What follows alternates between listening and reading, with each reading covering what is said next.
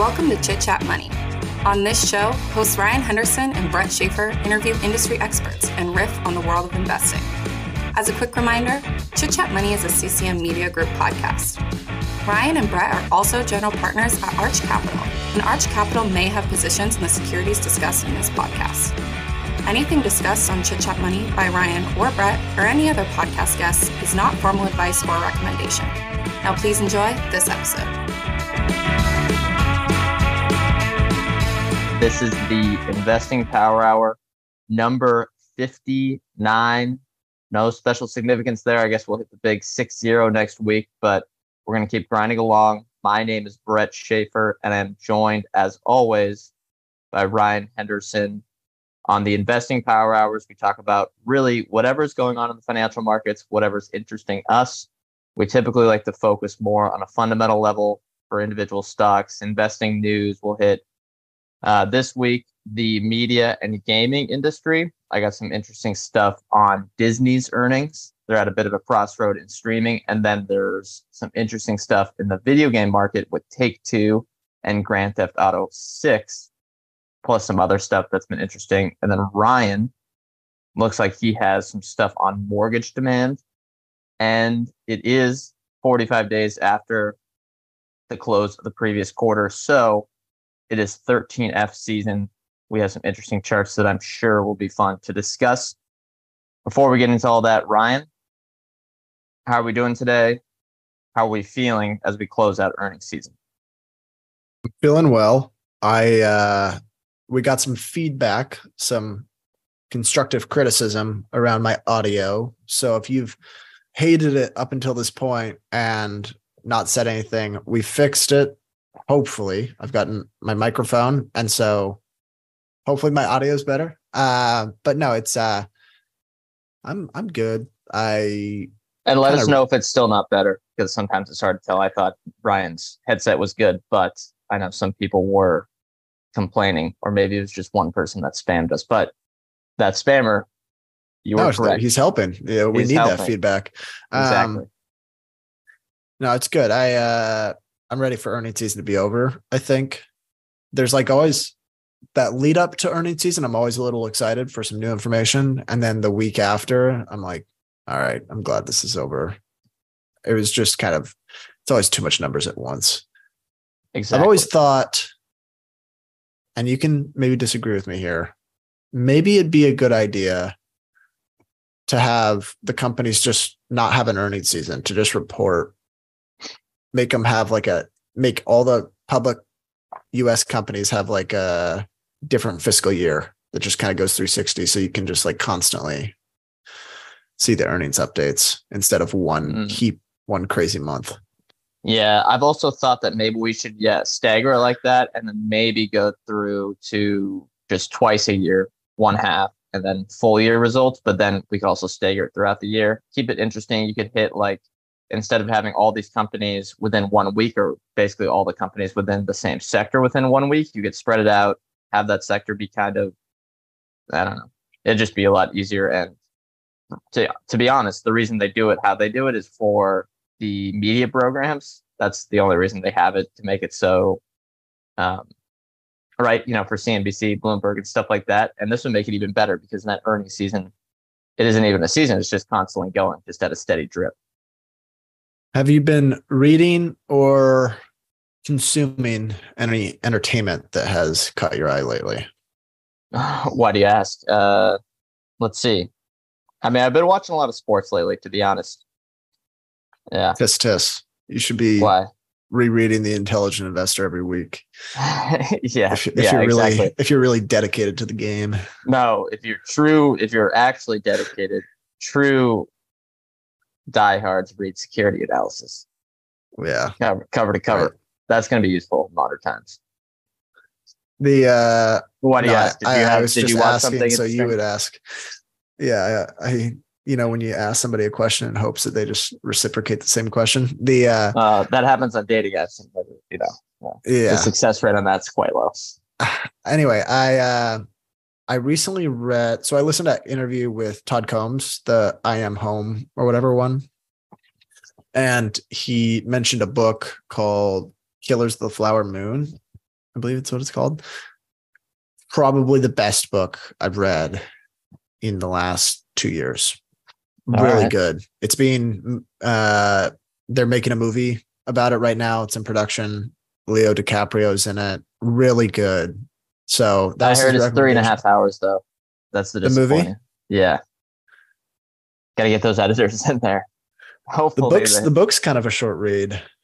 It's only like 300 pages, so uh I really What- cannot what's it recommend about? the book. Um the Osage Native American tribe uh had basically they lived on this what everyone thought was kind of pointless land. They moved there because settlers kind of kept coming in and kicking them out. So they moved there. They acquired. They technically purchased the land from the government for like some crazy low price because everyone just thought it was just this horrible land. They went, wanted to go somewhere where no one was uh, gonna come in and try to kick them out again.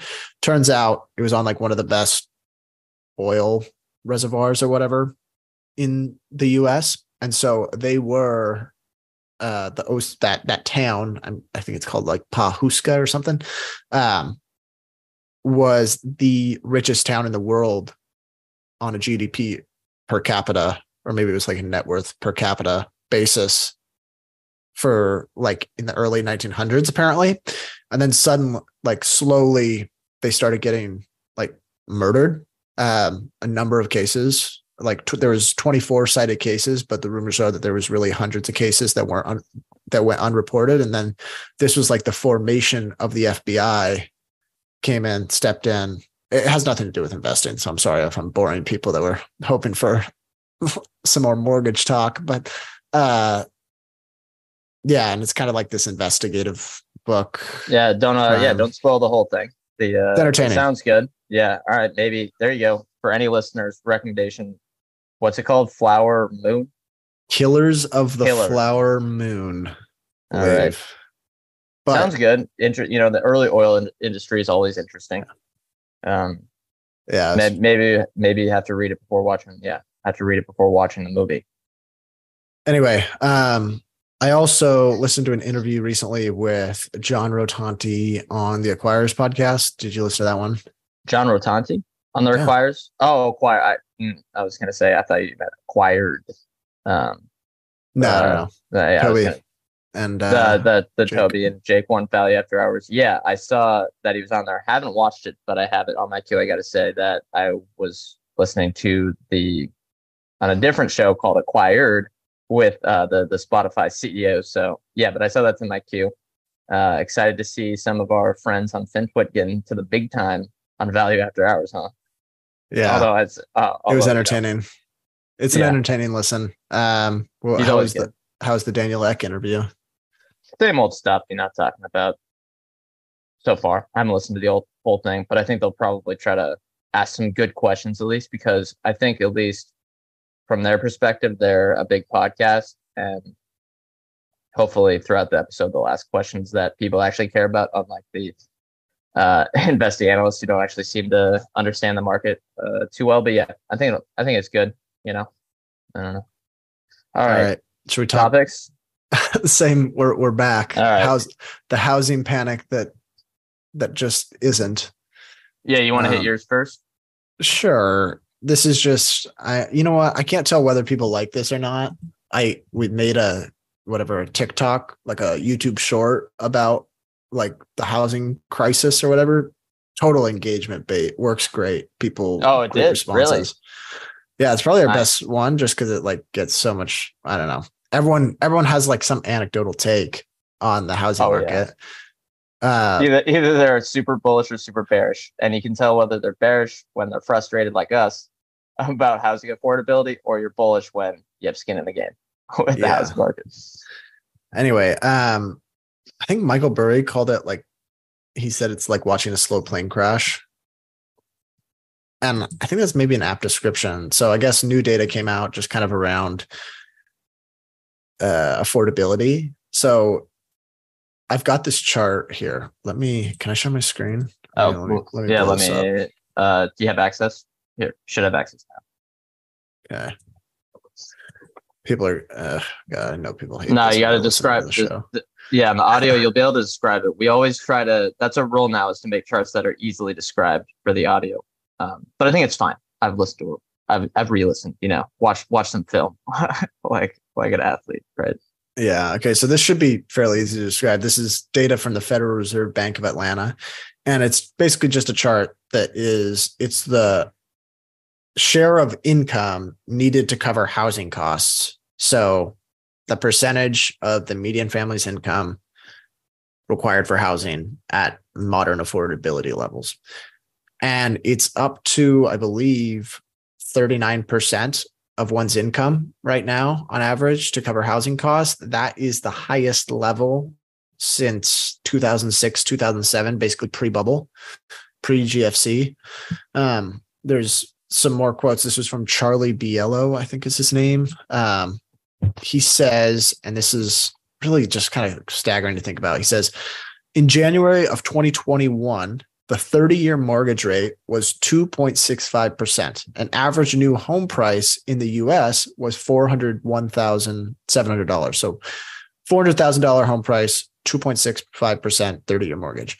Today, two years and four months later, the 30 year mortgage rate is 5.23%, so more than double. And the average new home price is $570,000. Yeah. There are currently more realtors in the US than single family homes available for sale. That's a tough, I think that's a tough job to have right now. I would not want to be a real estate agent. I don't know. Uh, that was that was I saw Toby uh, Tobias Carlisle mention that, but applic- mortgage application is apparently at a 22 year low. I don't think that's all that surprising. Um, it's just a matter of whether or not people can afford it. You're not going to uh, apply for a mortgage if you know you can't afford it. Um, 21% lower than a year ago. That was lower than the year prior. It's I don't see how, but at the same time, such low inventory, I don't see how, I guess. I, go through my like I think once a month I go through this like thought process where I say, okay, no one can afford a home, or significantly less people can afford a home. Obviously, prices have to come down to match demand. But that, like that quote, more realtors in the US than single family homes, there's no supply. So is it more just a matter of people sitting on their houses waiting for better bids? I think they're bag holders, but maybe I'm biased. I think it's already starting to happen because there was, unless you already mentioned it, I'll mention it again. There was a chart that came out this morning uh, from that same account. I don't think, well, he didn't come up with the data, but he always posts that. Uh, Charlie can never pronounce his last name correctly, Bilello, uh, where home prices are officially falling down 2% year over year. Now, we are lapping the ultimate kind of mini bubble, maybe bigger bubble, we'll never know, in early 2022. So it's happening, but it's slow. I wonder if it's going to continue. But what I think the most interesting thing to me, and there's a great Substack from this, I believe it's a long time housing analyst, uh, I think it's Bill McBride. I think is his name. Either way, look it up. Uh, it's called. Actually, I'm going to confirm the name of it right now for anyone that's interested. He does a lot of free stuff. Yeah, calculated risk real estate news. You'll be able to find it super easily. Yeah, Bill McBride. He had a chart earlier this week that he sent out on his newsletter outlining that multifamily uh, residential real estate. So anything, I believe it was with two or more and it could have been five or more. But either way, that kind of just says, you know, large apartment buildings or small apartment buildings or condos or stuff like that. Works in progress was, I believe, at 1.4 million units, which is at an all time high, not set, or not, maybe I think it was the high not set since 19 like 72. It's much higher than anything in recent history. So I think that could have a big impact as well as those come online. But it, again, yeah, we can talk in circles about it. It seems like housing prices from the data that's coming through are falling slowly. Maybe we were kind of in the camp that they should have fallen quicker, but I think to your point, the um, the low inventory, the people holding on to their low rate mortgages is probably adding some friction to the rationalization of the housing market. Wouldn't you agree? It seems like this is kind of how, you know, you'd expect it to play out. There hasn't been any giant surprises if you kind of if you came with information that okay, the inventory is going to be stuck. There's going to be all these people trying to hold in limbo, maybe not call them bag holders, but you know, keep their not put stuff onto the market. Yeah, well, I, I don't think it can be a. It's not going to be a crash like a fast crash because it's not a delinquencies problem. It's just that prices have gotten so stretched that it's an expectations problem that it's will just take some time to reset. I think, like, the, I mean, okay, oh wait, obviously that was a delinquencies issue. That was people buying homes they couldn't afford. That's not really the case. This is just people can't buy the homes because they can't afford them. So uh, it's got to be a reset of expectations. The works in progress is kind of interesting. I imagine that'll trickle through and lead to further home prices declines. My take, my whatever New Year's take, my bold prediction was minus 10% median home think, price. I, I think, think we're on pace. I, yeah, it was like at 2% so far. I think you could definitely hit that for sure. It was a pretty easy comp, got to say, since we're at very, very high prices. But, you know, there's a lot of people that are not predicting home prices to fall. A lot of people just every year say, oh, houses are prices are going to go up, prices are going to go up, prices are going to go up. Um, but we'll see. Uh, anyway, uh, see so there's there's here. our real estate talk. Families have a lot going on. Let Olly help manage the mental load with new cognitive help supplements for everyone four and up, like delicious Lolly Focus Pops or Lolly Mellow Pops for kids. And for parents, try three new Brainy Chews to help you focus, chill out, or get energized. Find these cognitive health buddies for the whole fam at olly.com. That's O L L Y.com. These statements have not been evaluated by the Food and Drug Administration. This product is not intended to diagnose, treat, cure, or prevent any disease. Uh, John, yeah, what about yeah, do we want to talk commercial real estate? Oh, we got a comment here about office REITs. Um, I will say we should not talk about that because I don't know anything. Except there's a lot of people that are bearish. That's all I know. Yeah, I'm regurgitating takes from Value After Hours, but I remember Tobias saying that um, occupancy rates were extremely low. Um, in a lot of major cities, right?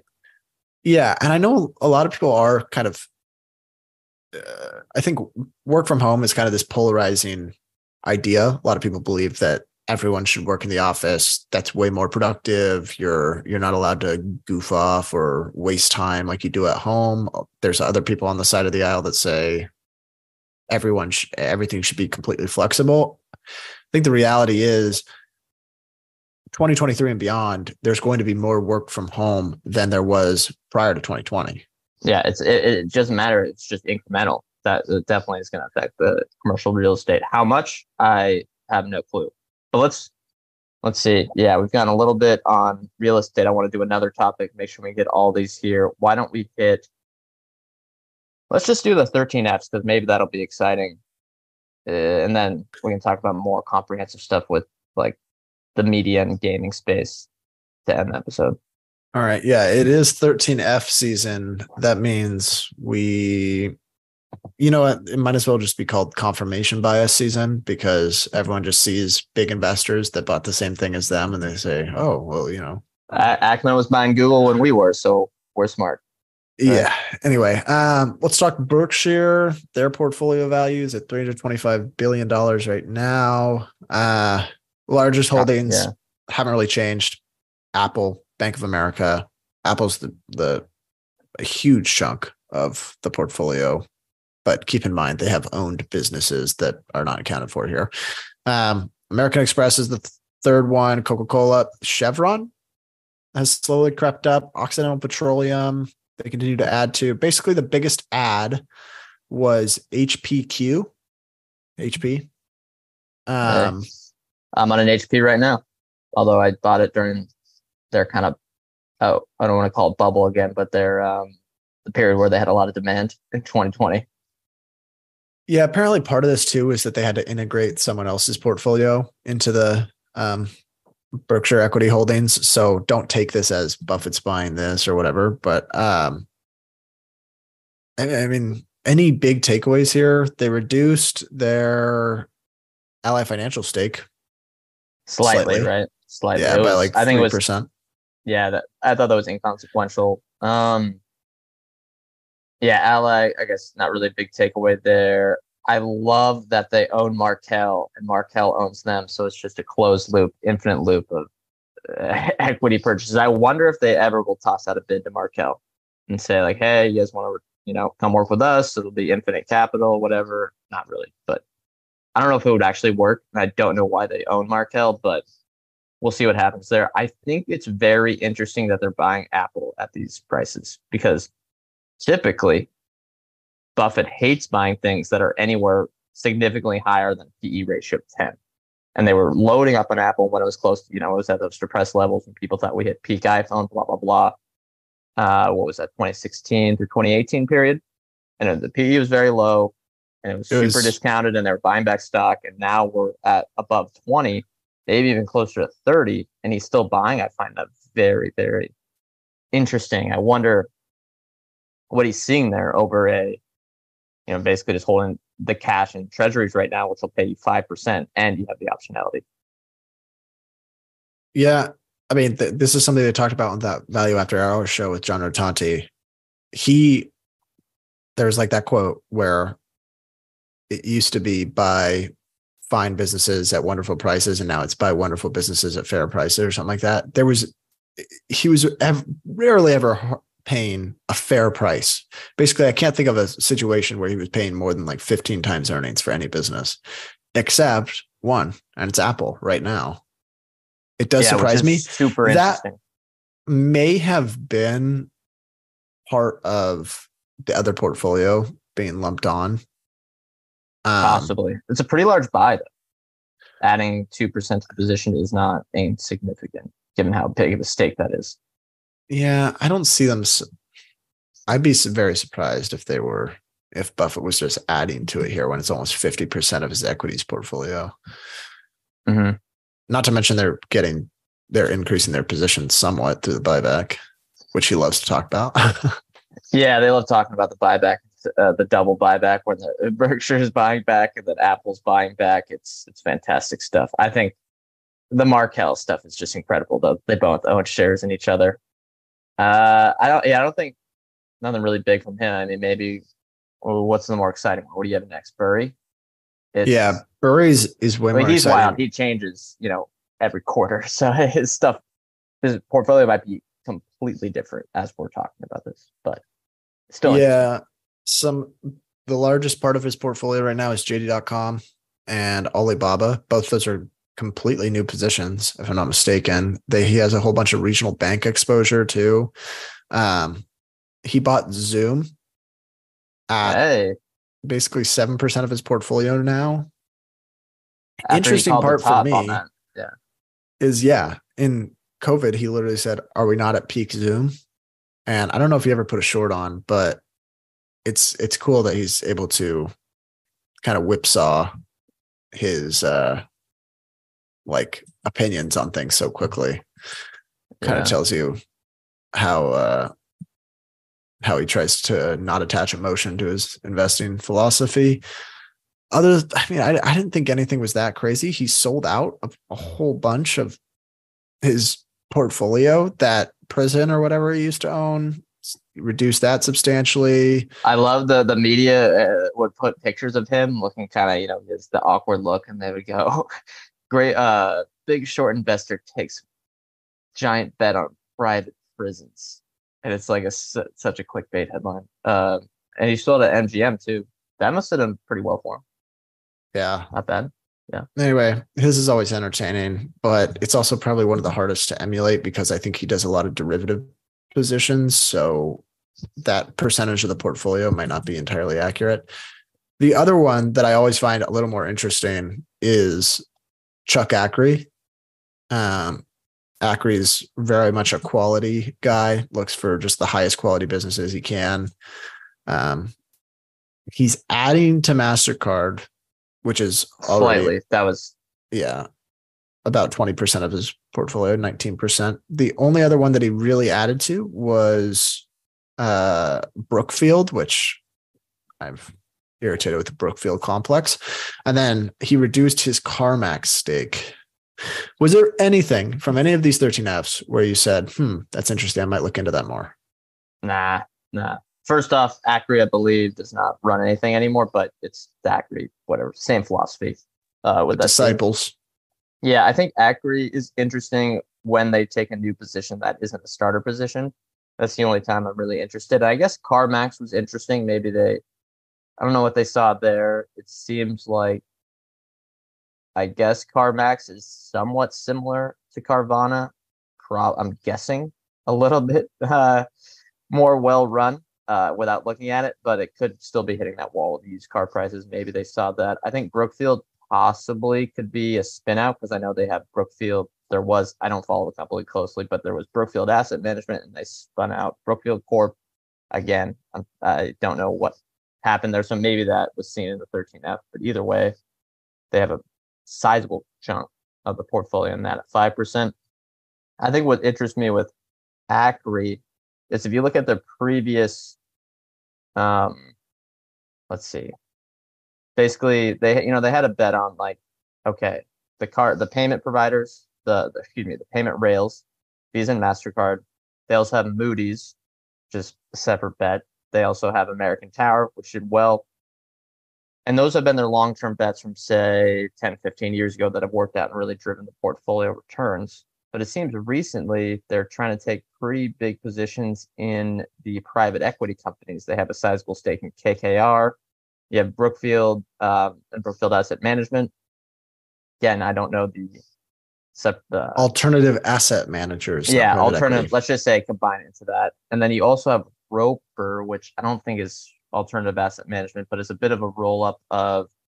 Again, I don't know that company closely, but it's a roll up of. I, I believe they transitioned to more like software stuff, or out of, and they were basically they're a little bit of a mini conglomerate roll up, sort of like a Danaher or something like that.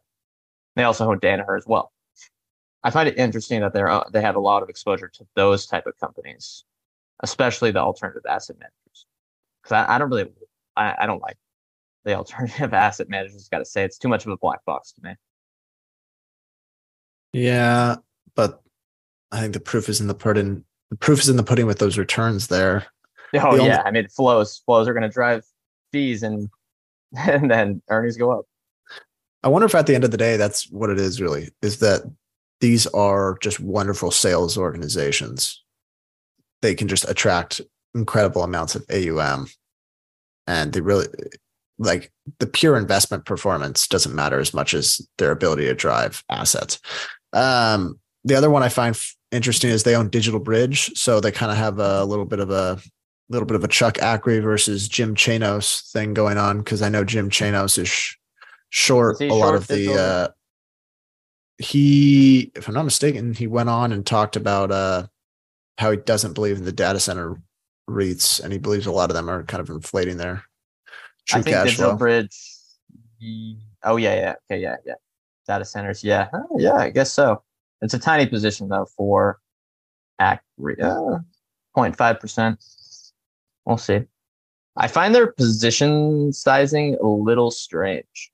I gotta say, I would love to hear more of a, um, like what what their philosophy is, because it seems like when they take new positions, they're very very small, and they're not going to have any effect because what's going to drive this portfolio is Mastercard, Moody's, American Tower, Visa, O'Reilly, KKR, and all these other positions aren't meaningful. So I wonder if they're just tracking positions. I I I'd be really interested to hear their their portfolio management philosophy. agreed. I, I don't know. 13F season's been a little boring so far. It's always also, it, it, I mean, what about General Act? What did what did he just buy? He just bought uh, Google. Know. Is that really it? I'm a little soured on Ackman, if I'm being honest. the general, the expert on everything. Gosh, I don't know. What's his He's fund just called? Kind of Pershing Square. Pershing Square. I think he's just got a god complex going, and it's really kind of cringy to watch. Yeah. Wow. Google up to a combine the two tickers, 10% holding. Wow. We got, I mean, he's, look, he makes bold bets though. Oh, Lowe's, 20%. Chipotle, historically, he's been a great, great equities analyst. Great Yeah. analyst in general. But it's just like the attitude and the the proclamations via Twitter and you know he woke up that entertaining, though. day that day Icahn Enterprises was called out, you know, he was just punching air, just Hey, I so would be too. I would be too if I was him. All right. Um, next topic. Uh, let's hit Disney earnings. So I think the earnings were kind of as people were expecting, but the one thing I want to hit on, and then maybe we'll. Uh, um, there's another question I have with the parks, combining it at the end. I'm assuming everyone is aware of the Disney business, but I want to talk about the D2C business as a reminder. We've had him on the show a lot, but Alex Morris, Science of Hitting, his Substack covers this extremely well. This is where I actually got a lot of the info and inspired some of our discussion questions. So, first note here in the quarter, they had over $500 million in streaming losses. So, D2C streaming, same thing, on over $22 billion in run rate revenues.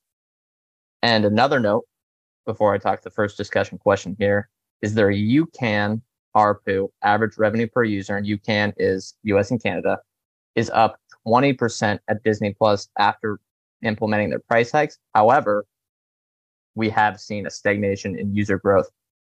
Here's my first question Should Disney Plus try to be more of a niche offering for families and kids at a higher price point? Or should they continue to try and reach a very wide audience, which seems to be somewhat, they seem to be a little bit in the middle with their current strategy? What are your thoughts, Ryan? I think make it a catch all. Make it just one complete, holistic, easy to navigate bundle where you've got the Disney Plus, you've got the kids offering, you've got the sports, you've got the Hulu Uh, live. you're you're, you're skipping into my you're skipping into my next question, but yeah, well, I mean, I we read can that. talk about that. you know, it was kind of popular news that they're leaning towards that. But I, I think at this point, it's easier to just con- consolidate and have one really high value subscription instead of trying to get them to subscribe to different pieces. I, I mean, feel like uh, That bundle, how much would you pay for that bundle? me, Yeah. Um, I don't think I'm the right audience, but not much. But I think the right family would pay a lot. What And if there were the thing. certain, what if, And there are certain sports, yeah, I would Ah. let me in because I think that's the thing with the bundle. They could make it a. Here's what Alex was arguing. I think it really makes sense: is the bundle shouldn't be too expensive, but obviously should have positive unit economics. And then the a la carte offerings, like at Disney Plus for a family with kids, should be fairly expensive, probably fifteen to twenty bucks a month.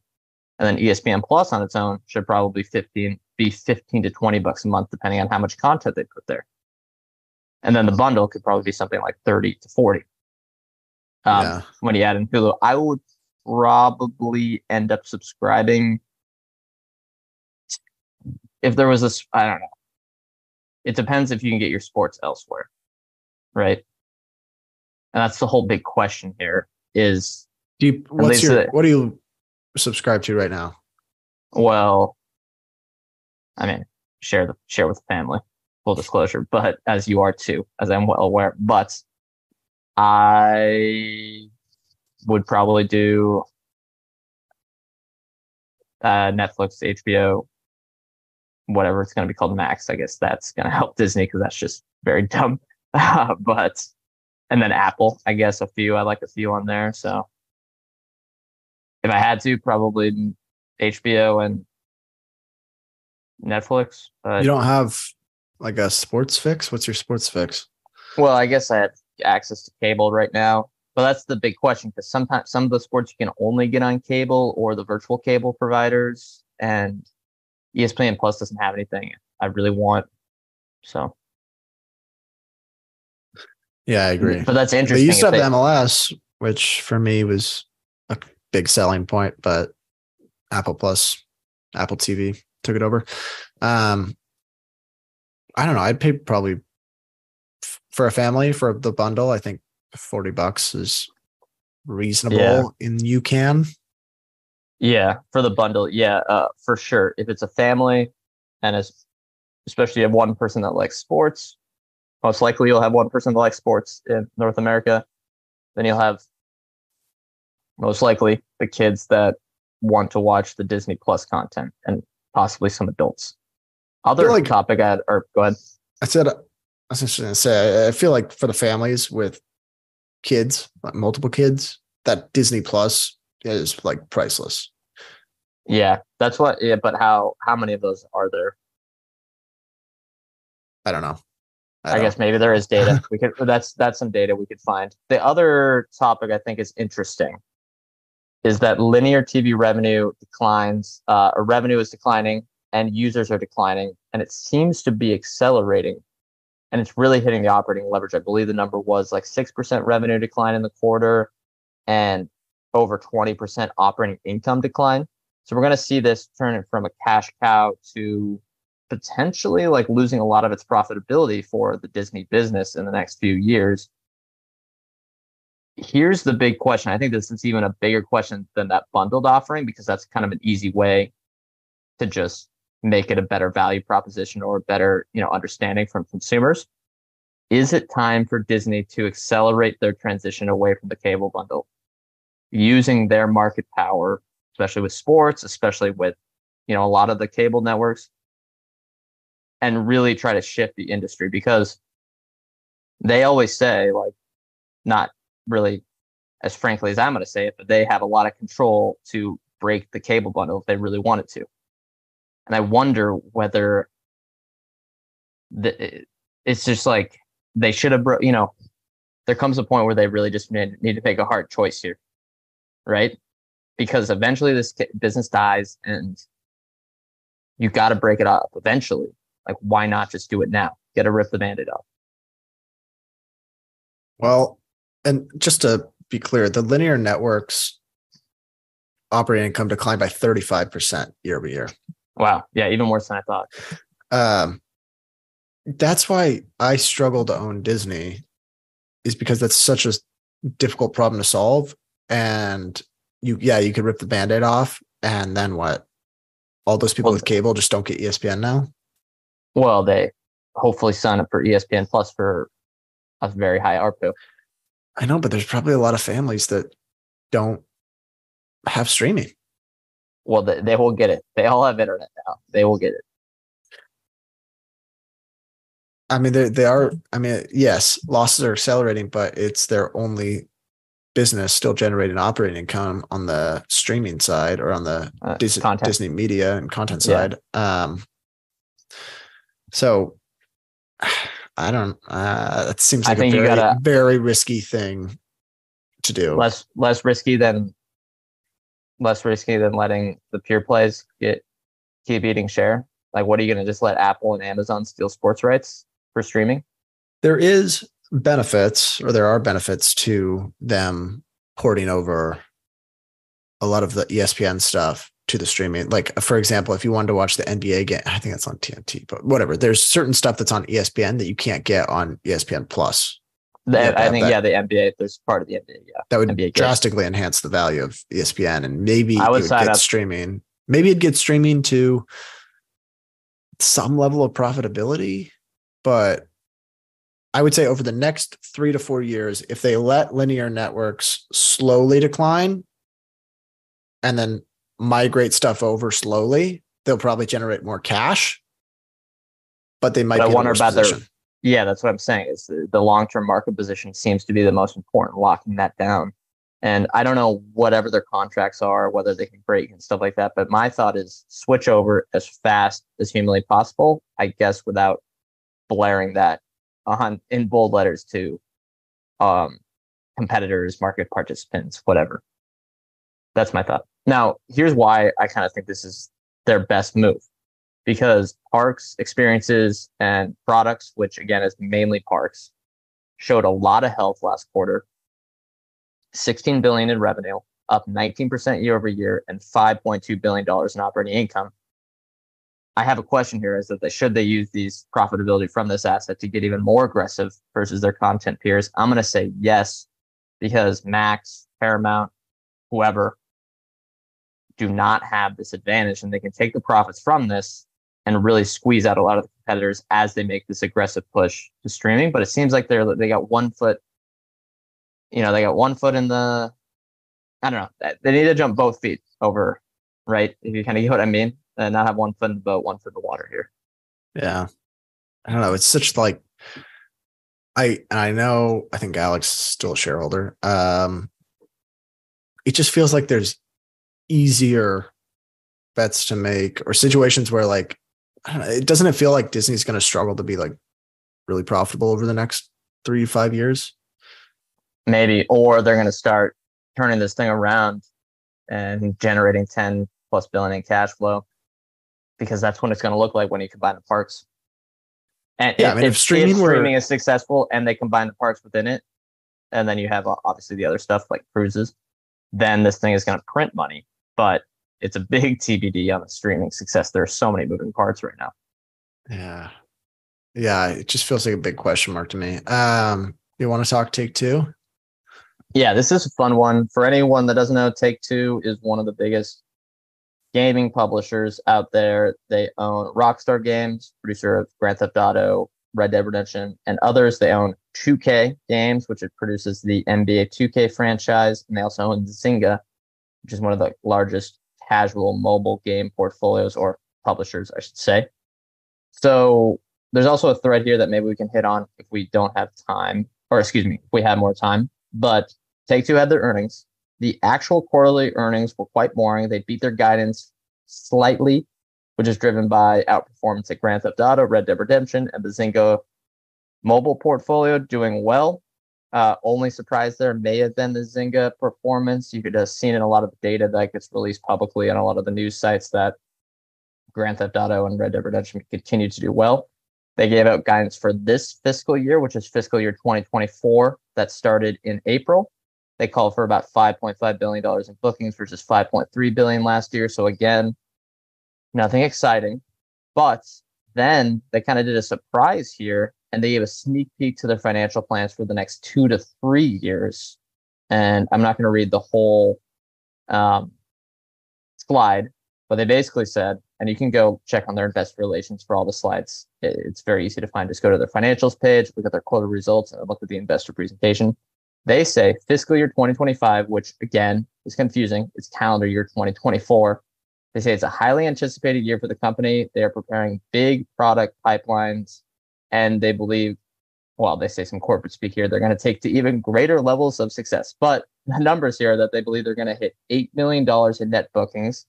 And for any confusion, net bookings in video game businesses is revenue. I know the industry loves to make it confusing for investors.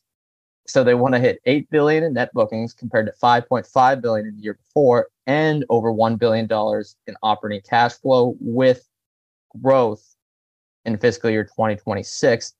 This seems to confirm Ryan that Grand Theft Auto 6 and other titles are possibly coming within the next 12 to 18 months. Currently, the market cap is about $23.5 billion. They expect to generate over $1 billion in cash flow next fiscal year. I think the first question I want to ask before maybe we get into a broader discussion on the economics of Grand Theft Auto 6 how do you value a business like this? It seems like it's weird because the market, you kind of like, I thought everyone knew that Grand Theft Auto 6 was coming next year. But when they announced it, it was almost like a Schrodinger's cat thing where it was like, okay, now we know what it is now we can buy the stock and it's up 10% today. It's a, it's a bit strange, but curious your thoughts. Well, yeah, I guess it's a little frustrating. I think if you're an investor, because it's kind of like this weird limbo period where you're just waiting for GTA 6. You're basically waiting for fiscal year 2025, 2020, yeah, 2025. You're this whole next year. I'd be surprised if the stock moved a whole lot. Like even if they beat earnings marginally or whatever, or missed earnings, you're because they're not. Just, they're yeah. They're that break even right now. It's not a big deal. Yeah. Although they are, I mean, if you include stock based comp, they are they are losing money. But that is stock based comp. They generated one million dollars. I mean, they're losing money right now. One million dollars in operating cash flow for the year. There there had to be some capex. So if if it's another period like this, that's a bummer. But really, it's kind of like a wait and see. Who cares until 2025? Do you know what? Because the figure they said is adjusted unrestricted operating cash flow of a billion dollars. Do you know what Well, that, that, generally converts to in free? oh, it's fairly high. That, that they're I don't know why they do this unadjusted or adjusted unrestricted. It it rarely is that much different than their actual operating cash flow, and their capex is usually quite low, so it'll translate fairly well. So free cash flow, I would say again, watch the SBC, but free cash flow would be fairly similar, just slightly lower. Yeah. I don't know. You're still paying what you think operating cash flow is just up and to the right from there. The couple Yeah, of years that's the after big- the That's the big question. That's a big question. Yeah, I think its stock is a lot more enticing, closer to eighty to ninety dollars, especially given all the other opportunities out there in the market today. Because you, you wonder how much more, how hot, how much higher than the one billion dollars in operating cash flow they can hit. However, here's the next question: How likely is it that GTA Six outperforms their expectations? My anecdotal evidence, talking to everyone that I know, that I know plays video games, has possibly played GTA. They say that like there's not one person that says they're not buying this game. Yeah. I think it can certainly beat expectations. It for some reason the stock does not excite me here because you're getting there is some adjustments on that operating cash flow figure. There's a lot of stock-based comp. It's a billion is the forecast for two years out. Maybe it's higher than that three years out. You're still paying $20 billion market cap. I think they raised a billion dollars in debt at 5% this quarter. Yeah, I guess the EV is a little higher too. and Yeah. they just bought they just paid way too much for Zynga. Frankly, it's it would have been hard to forecast what was going to happen in mobile gaming, but I, don't know. I, I, I it doesn't really attract me here. But then on the other side, I just ran some quick math, and this is probably around the expectation for unit sales at a seventy dollar unit price, which can maybe go higher, but they'll probably go seventy dollar unit price, fifty million units. That's three point five billion dollars in net bookings before online recurring spending, which is a good good chunk. So you can see GTA six when you add on the GTA Online, the GTA recurring spending, all that stuff, the subscriptions they do, in game stuff you could see it turning into maybe seven to eight bill, seven to eight billion dollars in bookings over a two to three year period, if not ten billion dollars over maybe a three year period. You look at that and you're like, man, are they are they sandbagging here, or are they, you know, I guess you know, there's always a chance the game's not a you know, could be a flop, right? It's not guaranteed. Maybe not a flop, but maybe it doesn't have the life like maybe it doesn't have the lifetime sales that GTA 5 had, or like the shelf life is maybe shorter. It seems unlikely, but Yeah, they seem to be trying to prepping to have the same sort of success here. And what do they say? Um, yeah, they say they want to release several groundbreaking titles that we believe will set new standards in our industry. Maybe we'll see. Yeah, and that's but I think the, the most or the most interesting thing there is that they said titles, not title. So there's going to be something besides Grand Theft Auto. I wonder what it is. yeah, WWE 2K24. I, I doubt it is the uh it's gonna be it's, I doubt it's gonna be a VR wrestling game or something like that. But yeah, all right. Here's I don't know. uh, it's just all forecasts. I, I remember someone saying like, "Don't buy on forecasts, buy on real numbers," and that kind of like. I know everything is a forecast, whatever, but it's one thing if the proof is there and they're earning that now and they're more likely to earn it later.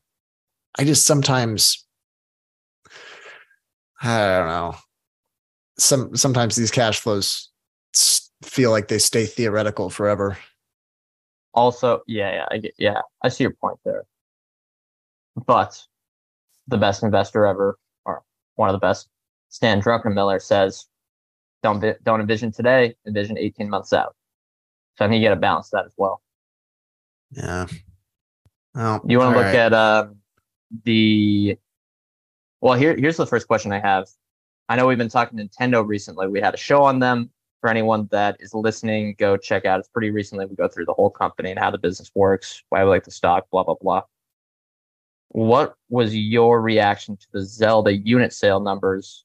Did it greatly exceed kind of what you were expecting? Because for me, it really, really exceeded any numbers that I was expecting. The 10 million in three days. Yeah. Yeah. Is that the best selling title they've ever had? In- it tie it ties Pokemon.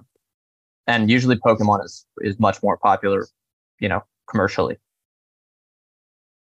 Um yeah, I don't know. Like the first couple of days, I started to see all the buzz, and I always, whenever I start to see that, I think, okay, this is obviously going to sell millions of titles, um, or millions of copies. Ten million is higher than probably I was expecting. But the other part for me is like, where else do the unit sales come from this year for Nintendo? There, it, I don't feel like there's any big titles they've announced yet. I know I they always just the existing ones there's there's a lot of if you look at the unit sales what's interesting is i think is unit sales yeah are important but there's also i'm going to pull up just their digital digital seller specialist but if you look at the zelda the zelda one so okay just for context they're guiding for 180 million software unit sales. Some of that's going to be subscriptions probably about 40 million of that take that off the books already. But 20 to 30 million zelda unit sales are going to be much more profitable than a lot of these other games. If you look at their top digital bestsellers right now Number two is a game called Inside. Costs two bucks. There's a Monopoly game that has a free demo, 40 bucks. Among Us, three dollars and fifty cents. Minecraft, 30 bucks. Stardew Valley, Zelda 70 bucks. Right? And Zelda 70. And they have no, they don't pay out to this. It's all vertically integrated. There's Overcooked, which is six dollars and thirty cents. So again, Good there's game. a lot of these. Games. Yeah, see, look, there's a lot of these quirky, fun, casual games, maybe that people play mobile on the mobile version maybe of the Nintendo Switch or maybe on the, the TV screen as well that I think drives the unit sales. But the majority of the profits, if we look at the, the Zelda game, they said they'll be profitable at 2 million unit sales. They already hit 10 and all the, they don't have to market that much for this game. I mean, they will do marketing, but all the, all the, you know, extra unit sales are going to be pure profit for the company. So I think that can drive a billion dollars in earnings, and then you have the movie as well. That's going to hit the majority of Nintendo's operating profit guidance, and then they'll hit their software guidance if these kind of smaller games that really don't need much financially work. Plus, you have the. I think people forget the subscription business now. I saw I was driving huge sales or just huge re-engagement across a whole bunch of titles too. Like the Zelda success was driving success of the first Breath of the Wild. Um, it was the the Mario games saw an uptick as well. That might also be conflated with the uh, follow on of the Mario movie, but I don't I don't see how they don't absolutely crush estimates this quarter. Yeah, here's an interesting note I had from there. I was going to share this thread on the U.S. gaming sales for the quarter, but or excuse me, for the month of April. It's not that interesting. But here's what was interesting from Matt Piscatella at Circana says April U.S. I'm looking basically said video game quick takes. Zelda OLED had a huge impact, and Zelda OLED is the Zelda OLED Switch model. May should be fun. Uh, sub growth continues to slow, blah, blah, blah. So before the game came out in April, the Zelda OLED actually drove a lot of growth. And if you look at the charts, they're even better now. So I wonder how much, yeah, you're right. You know, how much that's going to affect the month of May seems like it's going to be a good month for the company. But after this, there, there's not much left for the next uh, 12 months, right? Yeah. The other thing that this helps with is just the buzz around these titles. Anytime I see a number where it's like 10 million copies sold in three days, it gives me a little more confirmation that we are seven years into the Switch console and they're selling 10 million copies in three days we're going to be this console isn't dead. I, I, think this is definitely no we. And I know there's always the chance that it's still cyclical, but seeing this level of engagement seven years in, I think gives me a little bit of confirmation that we're we're this is more of a sustainable business. Yeah, I agree. I agree. Now, next quarter, sales are going to fall off a cliff, or engagement's going to fall off a cliff. Um, Yeah, I am worried about their holiday season, but they never announce stuff until it's much closer. They're like the opposite of Disney. So we'll see. We've got three Um, minutes. Yeah. The uh, I don't know. I guess is there any companies you've been looking at lately that have your interest? Nah, not really. Would you ever invest in an oil business? Yeah, at the right price. At the right price. Yeah. And um that doesn't mean a low PE, but you know, don't want to get caught up in that. You, you know what I mean? As a cyclical. I think yeah, that's one of those where you have to trust management maybe a lot, but and you also want a big discount. Um, I definitely would rather own other stuff though. Yeah. What do you think about this AI double, the double bubble? I'm starting to call it. It's really Double bubble. off. Um, Sponsored by Double Bubble. God, I think it's so overblown. I don't want to see another conference call where people talk about AI, and it's people that just don't. Well, it's the They don't analyst's fault. deserve to talk about AI. It's somewhat the analyst's fault, but maybe the executives tee up, send him a little WhatsApp mes- message, send him a little Telegram message, say, "Hey, why don't you serve me up a little AI question? I got some juicy for you on this call." You know who spent a ton of time talking about AI? Surprise, surprise. The Wix letter. Yeah, I bet. Although to be fair, they invest in automation a lot, but they haven't been calling it the same AI stuff. Their until recently. stock, their stock also took a tumble because of people were afraid that AI was going to replace Wix, Yeah. just build websites for you. But there's not. I don't. There's some friction to that, I suppose. Yeah. I think Nvidia is dangerous. Not the company. The stock is so dangerous. I would not touch that thing long or short. I mean, this thing, I wouldn't be surprised if Nvidia crashes 90% from here. I also wouldn't be surprised if it becomes has a larger market cap than Apple by the end of the year. I would not be surprised either. I mean, they, they the company. Wow. Seven hundred seventy-six billion dollar market cap. Yeah, and let's look at trailing revenue. I know we're about to go long, but I want to look at it just for the listeners to close things out here. Is that a real earnings multiple, or is it like? Shh, No, no, that they're